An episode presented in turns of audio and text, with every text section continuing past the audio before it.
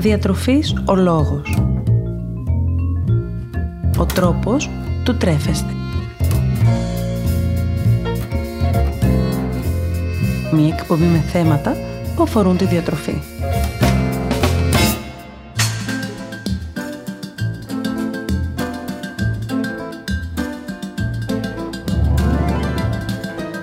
Καλησπέρα, καλησπέρα.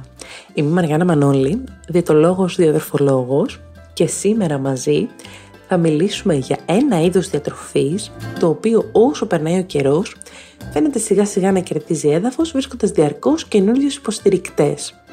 Οπότε μαζί θα το συζητήσουμε λίγο, θα το αναλύσουμε και θα μάθουμε δύο-τρία πραγματάκια για αυτό ώστε να γνωρίζουμε περί τίνος πρόκειται. Για να είμαι λίγο πιο συγκεκριμένη, πρόκειται για ένα είδος διατροφής το οποίο βασίζεται κυρίως σε ηθικής φύσεως ζητήματα και δεν είναι άλλο από τη vegan διατροφή αλλά και τη χορτοφαγική διατροφή γενικότερα. Θα αναλύσουμε παρέα τα διάφορα είδη της χορτοφαγικής διατροφής για να δούμε εάν υπάρχει μόνο η vegan διατροφή ή υπάρχουν και άλλες κατηγορίες χορτοφάγων θα αναφέρουμε ποιες είναι οι πιθανές ελλείψεις που μπορεί να εμφανίσει κάποιος που ακολουθεί μια χορτοφαγική διατροφή αλλά και περισσότερο κάποιος που ακολουθεί μια τύπου vegan διατροφή, αυστηρά χορτοφαγική δηλαδή διατροφή. Ενώ επίσης θα δούμε και πώς μπορούμε να περιορίσουμε αυτές τις ελλείψεις αλλά και τι συνδυασμούς μπορούμε να κάνουμε για ακόμη πιο ισορροπημένη πρόσληψη. Πριν ξεκινήσουμε όμως να μιλάμε για όλα αυτά, πάμε να κάνουμε μία μικρή ιστορική αναδρομή σχετικά με τη vegan διατροφή, αλλά και να δούμε τι ακριβώς είναι τελικά η vegan διατροφή για κάποιον που ενδεχομένως να μην είχε ακούσει ποτέ για αυτήν. Εάν είστε από αυτούς που συνηθίζουν να ακολουθούν νηστείες, τότε με κάποιο τρόπο έχετε ακολουθήσει μια τύπου vegan διατροφή και έχετε μια μικρή πρώτη επαφή με την εφαρμογή της. Πρόκειται ουσιαστικά για ένα είδος διατροφής στο οποίο αποκλείεται η κατανάλωση οποιοδήποτε ζωικού προϊόντος αλλά και οποιοδήποτε ζωικού παράγωγου. Αυτό σημαίνει ότι οι άτομα που ακολουθούν vegan, αυστηρά χορτοφαγική δηλαδή διατροφή, δεν καταναλώνουν γαλακτοκομικά προϊόντα, δηλαδή γάλα και γιαούρτι, δεν καταναλώνουν αυγά, κρέας, πουλερικά, ψάρια και θαλασσινά ή παράγωγά τους, καθώς επίσης δεν καταναλώνουν τυροκομικά και ζωικά παράγωγα, όπως βούτυρο, μέλι και ζελατίνη, αλλά και τα προϊόντα που τα περιέχουν. Αντιθέτως, η διατροφή τους στηρίζεται στην κατανάλωση φρούτων και λαχανικών, σιτηρών και καρπών, σπόρων και οσπρίων καθώς επίσης πατάτας και ξηρών καρπών. Ουσιαστικά, η vegan διατροφή θα λέγαμε είναι ένα κομμάτι ενός γενικευμένου vegan τρόπου ζωής που διέπεται από ένα σύνολο ηθικών κανόνων και όπου τα άτομα που το ακολουθούν προσπαθούν και επιλέγουν να μην εκμεταλλεύονται ή χρησιμοποιούν τα ζώα τόσο στην καθημερινότητά τους όσο και στη διατροφή τους. Ιστορικά, αναφορές για τη χορτοφαγία γενικότερα μπορούμε να βρούμε τόσο στην αρχαία Ελλάδα, όπως για παράδειγμα από το Πυθαγόρα το Σάμιο, αλλά και στις περιοχές της Ινδίας και της Ανατολικής Μεσογείου. Στην πιο σύγχρονη τώρα ιστορία, η πρώτη χορτοφαγική κοινωνία φαίνεται να ιδρύθηκε το 1847 στην Αγγλία ενώ 100 χρόνια περίπου αργότερα, το 1944, αναφέρεται και για πρώτη φορά ο όρος vegan, προκειμένου να περιγραφούν όλοι όσοι δεν καταναλώνουν όχι μόνο ζωικά προϊόντα, δηλαδή κρέας, ψάρι, κοτόπουλο, αλλά και ζωικά παράγωγα, όπως για παράδειγμα γαλακτοκομικά, αυγά και άλλα προϊόντα. Να δούμε τώρα ορισμένες πληροφορίες σχετικά με τη χορτοφαγική διατροφή γενικότερα. Η χορτοφαγική διατροφή λοιπόν είναι μια μεγάλη κατηγορία διατροφής στην οποία εντάσσεται και η vegan διατροφή. Ποιες άλλες κατηγορίες μπορούμε να βρούμε σε αυτήν τη χορτοφαγική διατροφή; Η ταξινόμηση σε κατηγορίες γίνεται με βάση τα ζωικά τρόφιμα που ενδεχομένως καταναλώνονται και πρόκειται για έξι διαφορετικές κατηγορίες χορτοφαγικής διατροφής. Πάμε να δούμε λίγο πιο αναλυτικά. Αρχικά υπάρχουν οι ημιχορτοφάγοι. Πρόκειται ουσιαστικά για τα άτομα εκείνα που καταναλώνουν κανονικά ζωικά προϊόντα ή παράγωγα, όμως σε πολύ μικρές ποσότητες ή σε ορισμένες μόνο καταστάσεις. Έπειτα υπάρχουν οι ψαροχορτοφάγοι. Τα άτομα που ανήκουν σε αυτή την κατηγορία καταναλώνουν κανονικά γαλακτοκομικά προϊόντα, ψάρια, θαλασσινά, αυγά και άλλα ζωικά παράγωγα, αλλά έχουν αποκλείσει από τη διατροφή τους το κρέας και το κοτόπουλο μαζί με τα παράγωγά τους. Τρίτη κατηγορία τώρα είναι οι γαλακτοοχορτοφάγοι. Όσοι ανήκουν σε αυτή την κατηγορία καταναλώνουν ουσιαστικά ζωικά παράγωγα όπως γαλακτοκομικά προϊόντα, τυρί και αυγά, αλλά όχι κρέας, κοτόπουλο, ψάρια και θαλασσινά ή προϊόντα που παρασκευάζονται από αυτά. Τέταρτη κατηγορία είναι οι γαλακτοχορτοφάγοι, οι οποίοι έχουν εντάξει στη διατροφή τους γαλακτοκομικά προϊόντα όπως γάλα, γιαούρτι και τυρί, αλλά έχουν αποκλείσει οποιοδήποτε άλλο ζωικής προέλευσης προϊόν, όπως για παράδειγμα τα αυγά, τα ψάρια, το κρέας, τα θαλασσινά και άλλα. Στη συνέχεια υπάρχουν οι οοχορτοφάγοι, οι οποίοι καταναλώνουν μόνο αυγά από ζωικά προϊόντα και κανένα άλλο ζωικής προέλευσης προϊόν. Τέλος, υπάρχουν όσοι ακολουθούν μια αυστηρά vegan διατροφή και οι οποίοι όπως αναφέραμε και προηγουμένως έχουν αποκλείσει από τη διατροφή τους οποιοδήποτε ζωικό προϊόν ή παράγωγο. Όλοι οι χορτοφάγοι, σε όποια κατηγορία και να ανήκουν, να υπενθυμίσουμε ότι καταναλώνουν κανονικά φρούτα λαχνικά, σπόρους, όσπρια και διάφορες φυτικές τροφές.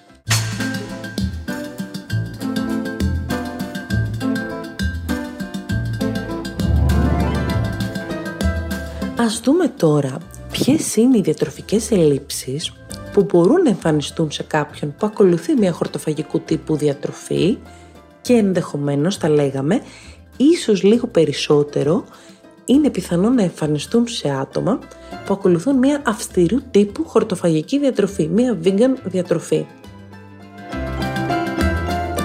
Ξεκινάμε με την έλλειψη ασβεστίου. Το ασβέστιο είναι απαραίτητο για τα κόκαλα και φυσικά και για τα δόντια μας. Πρόκειται για ένα θρεπτικό συστατικό που βρίσκουμε κυρίως όπως ήδη γνωρίζετε ενδεχομένως σε γαλακτοκομικά προϊόντα και τυρί. Κάποιος, ο οποίος δεν ακολουθεί αυστηρά χορτοφαγική διατροφή, μπορεί πολύ εύκολα να προσλάβει ασβέστιο από τη διατροφή του μέσω κατανάλωσης γάλακτος και τριού. Αντίστοιχα, Κάποιος ο οποίος ακολουθεί vegan διατροφή θα πρέπει να εντάξει στη διατροφή του φυτικές τροφές πλούσιες σε ασβέστιο, όπως είναι τα πράσινα φυλλώδη λαχανικά, το μπρόκολο, το ταχίνι, τα αποξηραμένα φρούτα, το φυτικό ρόφημα σόγιας και τα προϊόντα που μπορούν να δημιουργηθούν από αυτό, όπως για παράδειγμα το φυτικό γιαούρτι σόγιας και το τόφου. Συνεχίζουμε με την έλλειψη βιταμίνης D. Η βιταμίνη D είναι εξίσου πολύ σημαντική για την υγεία των οστών μας. Συνήθως μπορούμε να συναντήσουμε τρόφιμα που είναι ενισχυμένα σε βιταμίνη D, όπως για παράδειγμα γάλα και φυτικό ρόφημα σόγιας, καθώς επίσης και δημητριακά ή φυτικά βούτυρα ενισχυμένα σε βιταμίνη D. Μην ξεχνάτε πως ο καλύτερος τρόπος για να μπορέσουμε να έχουμε πρόσληψη βιταμίνης D είναι η δεκάλεπτη έκθεσή μας στον ήλιο, χωρίς αντιλιακό.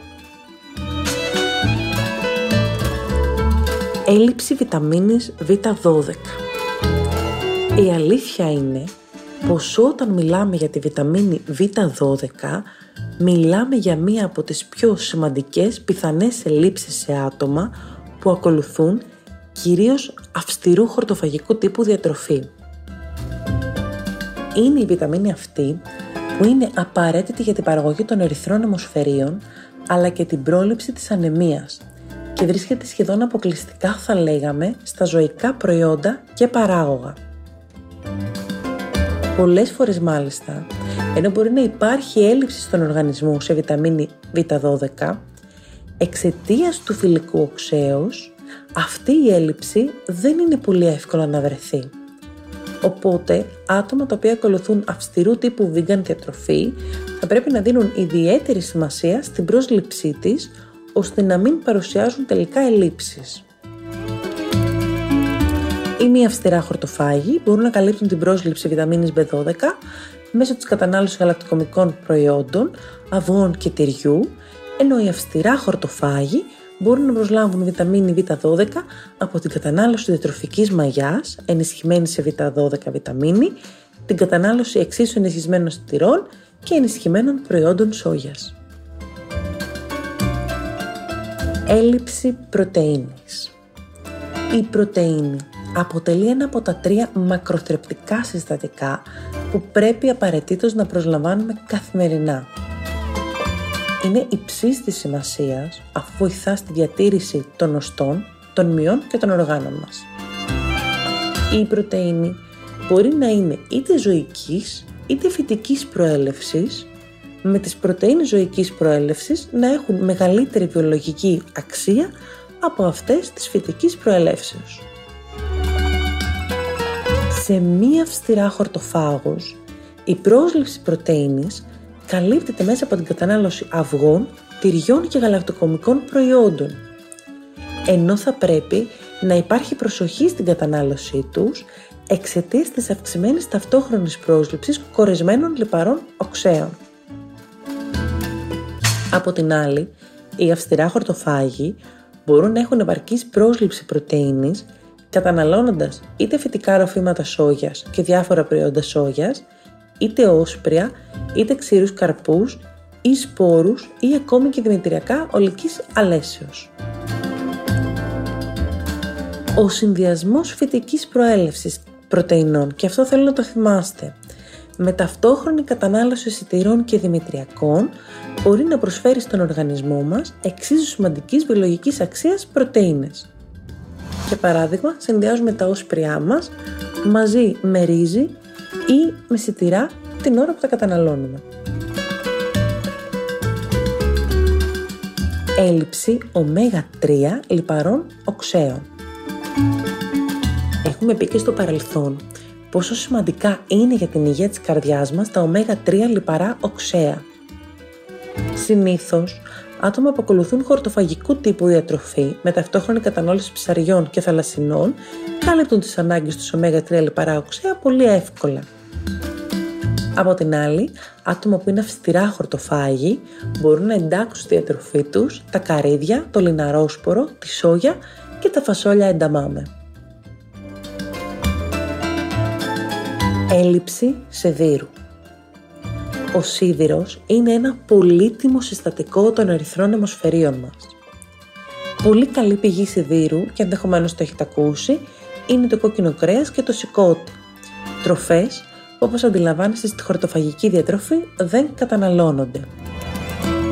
Οι τροφές λοιπόν που μπορούν να καταναλώσουν όσοι ακολουθούν μια τέτοιου τύπου διατροφή, μια χορτοφαγική διατροφή, είναι τα όσπρια, τα ενισχυμένα δημητριακά, τα προϊόντα ολικής άλεσης, τα πράσινα φυλλώδινα χανικά, τα αποξηραμένα φρούτα και η ξηρή καρπή.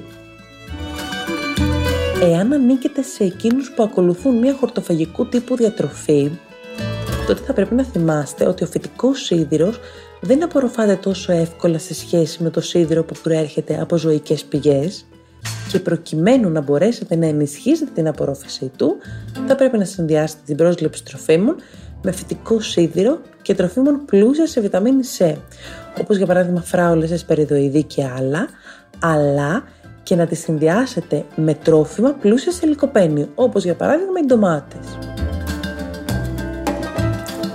Έλλειψη ψευδαργύρου. Ο ψευδάργυρος είναι σημαντικός για πολλά ένζημα και έχει σημαντικό ρόλο τόσο στην κυταρική διαίρεση όσο και στο σχηματισμό των πρωτεϊνών. Παρ' όλα αυτά και ο ψευδάργυρος είναι ένα θρεπτικό συστατικό που επίσης δεν απορροφάται με την ίδια ευκολία από τις φυτικές πηγές σε σχέση με τις ζωικές πηγές. Εάν λοιπόν καταναλώνετε γαλακτοκομικά προϊόντα, το τυρί είναι μια πολύ καλή πηγή πρόσληψης ψευδαργύρου, ενώ τα δημητριακά ολικής άλεσης, τα προϊόντα σόγια, τα όσπρια και ξηρή καρπή αποτελούν μια πολύ καλή πηγή ψευδαργύρου φυτικής προέλευσης για όσους ακολουθούν μια αυστηρά χορτοφαγικού τύπου διατροφή. Έλλειψη ιωδίου το ιόδιο αποτελεί συστατικό των ορμονών του θηροειδούς. Επομένως, όπως καταλαβαίνετε, βοηθάει πάρα πολύ και στη ρύθμιση του μεταβολισμού και είναι πάρα πολύ σημαντικό καθώς συμμετέχει στην ανάπτυξη και στη λειτουργία βασικών οργάνων του σώματός μας. Η πρόσληψη τώρα ιωδίου άλατος στη διατροφή, όσων ακολουθούν μια τύπου vegan διατροφή, μπορεί να καλύψει τις ανάγκες μας σε ιόδιο, αλλά θα πρέπει να δώσουμε ιδιαίτερη προσοχή εάν για κάποιο λόγο υπάρχει περιορισμός στη διατροφική πρόσληψη άλατος. Και φυσικά, είτε υπάρχει είτε όχι περιορισμός, καλό είναι να μην υπερβάλλουμε στην πρόσληψή του. Τέλος πάμε να δούμε ορισμένες συμβουλές για μια ισορροπημένη χορτοφαγική διατροφή. Εάν λοιπόν ακολουθείτε μία χορτοφαγικού τύπου διατροφή, τότε σας έχω ελάχιστες συμβουλές για να είναι όσο το δυνατόν πιο ισορροπημένη η κατανάλωσή σας. Πιο ειδικές συμβουλές θα πρέπει να σας δώσει κάποιος αφού γνωρίζει ακριβώς την κατάσταση της υγείας σας για να είναι και λίγο πιο στοχευμένο σε εσάς. Όμως κάποιες γενικές συμβουλές μπορούμε να τις δούμε όπως κάθε φορά μαζί. Καταναλώστε φρούτα και λαχανικά καθημερινά, αλλά προσέξτε να μην υπερβάλλετε με τις ποσότητες που καταναλώνετε. Προσθέστε πάντοτε κάποια πηγή πρωτεΐνης στα σνακ ή στα κυρίως γεύματά σας ή ακόμη και κάποια πηγή μονακόριστων και πουλιακόριστων λιπαρών οξέων. Αποφύγετε προϊόντα που είναι αυξημένα σε κορεσμένα λιπαρά και επιλέξτε εκείνα που είναι πλούσια σε πουλιακόριστα και μονοακόριστα λιπαρά οξέα, χωρίς όμως και εδώ να υπερβάλλετε στην ποσότητα που τελικά καταναλώνετε. Διαβάστε τις ετικέτες των προϊόντων που καταναλώνετε, αφού πολλές φορές το ότι ένα τρόφιμο είναι vegetarian ή vegan ή απευθύνεται σε αυτούς τους ανθρώπους, δεν σημαίνει ότι είναι και υγιεινό. Η ανάγνωση της ετικέτας θέλω να θυμάστε ότι μπορεί να σας βοηθήσει να βρείτε πραγματικά υγιεινές επιλογές και να απορρίψετε αυτές που φαίνονται ως υγιεινές. Τέλος, μην το παρακάνετε, όπως είπαμε και προηγουμένως, με την κατανάλωση άλατος ή και ζάχαρης και προϊόντων που τα περιέχουν.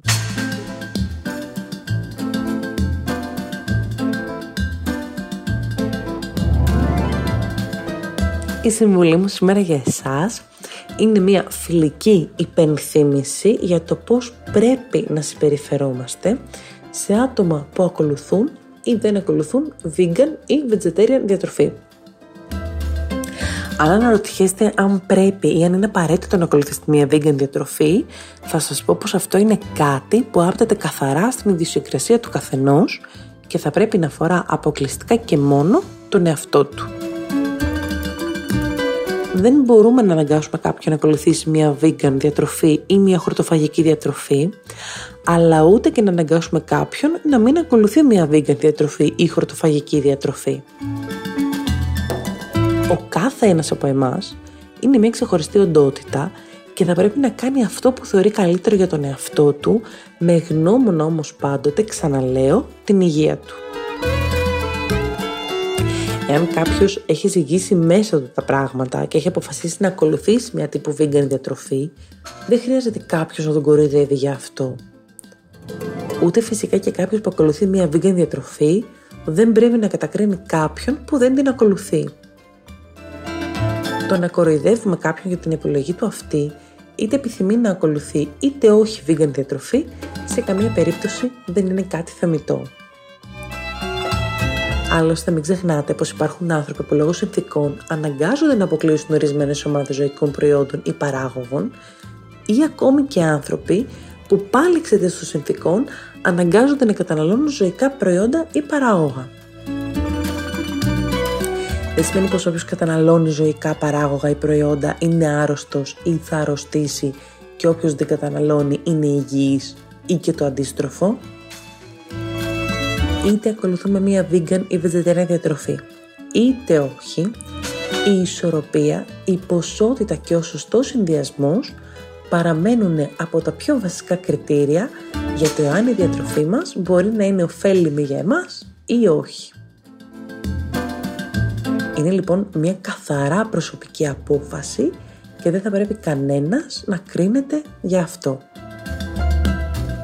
Σε κάθε περίπτωση τονίζω πως μπορούμε να απευθυνόμαστε σε έναν διαιτολόγο, διατροφολόγο με άδεια ασκήσεως επαγγέλματος προκειμένου είτε ακολουθούμε μια vegan διατροφή ή χορτοφαγιακή διατροφή είτε όχι, να είμαστε σίγουροι ότι έχουμε μια καλή και ισορροπημένη πρόσληψη χωρίς διατροφικές ελλείψεις. Θέλω να θυμάστε πως όλα όσα αναλύουμε και συζητάμε μαζί κάθε φορά είναι καθαρά ενημερωτικού χαρακτήρα και δεν αποτελούν σε καμία περίπτωση ιατρικές συμβουλές. Άλλωστε, όπως έχουμε πει πάρα πολλές φορές και είπαμε και προηγουμένως, ο κάθε άνθρωπος έχει τις δικές του ανάγκες, προτιμήσεις και επιλογές που θα πρέπει να λαμβάνονται υπόψη εξίσου πριν από οποιαδήποτε οδηγία. Και ακόμη μία φορά μην ξεχνάτε πως αν πάσχετε από κάποιο νόσημα θα πρέπει πάντοτε να ακολουθείτε τις διατροφικές συστάσεις που αφορούν την πάθησή σας. Τέλος θυμηθείτε πως ό,τι και αν κάνετε, είτε νοσείτε είτε όχι, δεν πρέπει να ξεχνάτε να ζητάτε πάντοτε τη γνώμη ενός επιστήμονα υγείας που γνωρίζει το ιατρικό σας ιστορικό και μπορεί να σας κατευθύνει πάντοτε με γνώμονα τις δικές σας ανάγκες σε συνδυασμό με την ιατρική γνώση. Σας περιμένω λοιπόν στο Instagram καθώς και στο Facebook Διατροφής ο Λόγος όπου μοιραζόμαστε μαζί καθημερινά διάφορες ιδέες σχετικά με το φαγητό, συνταγές, έξυπνες συμβουλές, διατροφικά tips και γνώσεις. Έλατε να συζητήσουμε για διατροφή και υγεία αλλά και να λύσουμε τις δικές σας απορίες ή τις δικές σας ανησυχίες σχετικά με τη διατροφή. Περιμένω εκεί τις δικές σας ιδέες και προτάσεις για επόμενα θέματα που θα θέλετε να συζητήσουμε ή σας απασχολούν. Σας ευχαριστώ πολύ για την ώρα που μοιραστήκαμε παρέα και ελπίζω να θυμάστε να απολαμβάνετε τις στιγμές σας. Και κυρίως να μην ξεχνάτε πως εμείς ορίζουμε το φαγητό μας και όχι το φαγητό μας εμάς. Καλό σας απόγευμα και καλή σας συνέχεια.